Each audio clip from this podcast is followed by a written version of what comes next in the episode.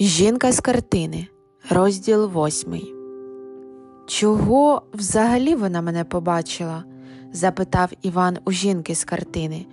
Люди ж зазвичай не можуть мене бачити. Думаю, на те й свої причини. Щось вас двох об'єднує, відповіла та.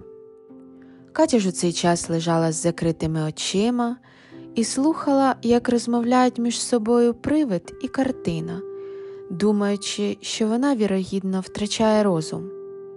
Очі відкривати зовсім не хотілося, та в якийсь момент все стихло.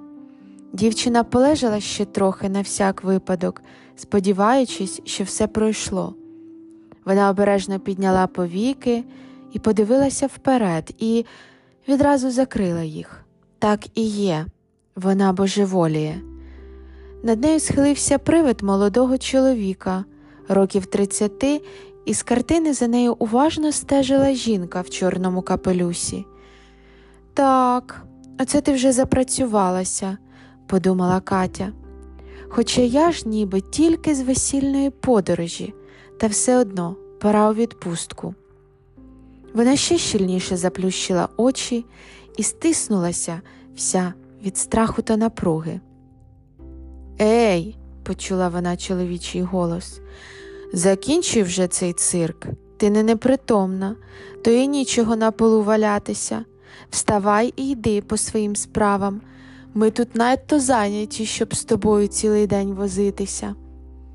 Від несподіванки дівчина аж перестала боятися, і на зміну страху її охопило здивування.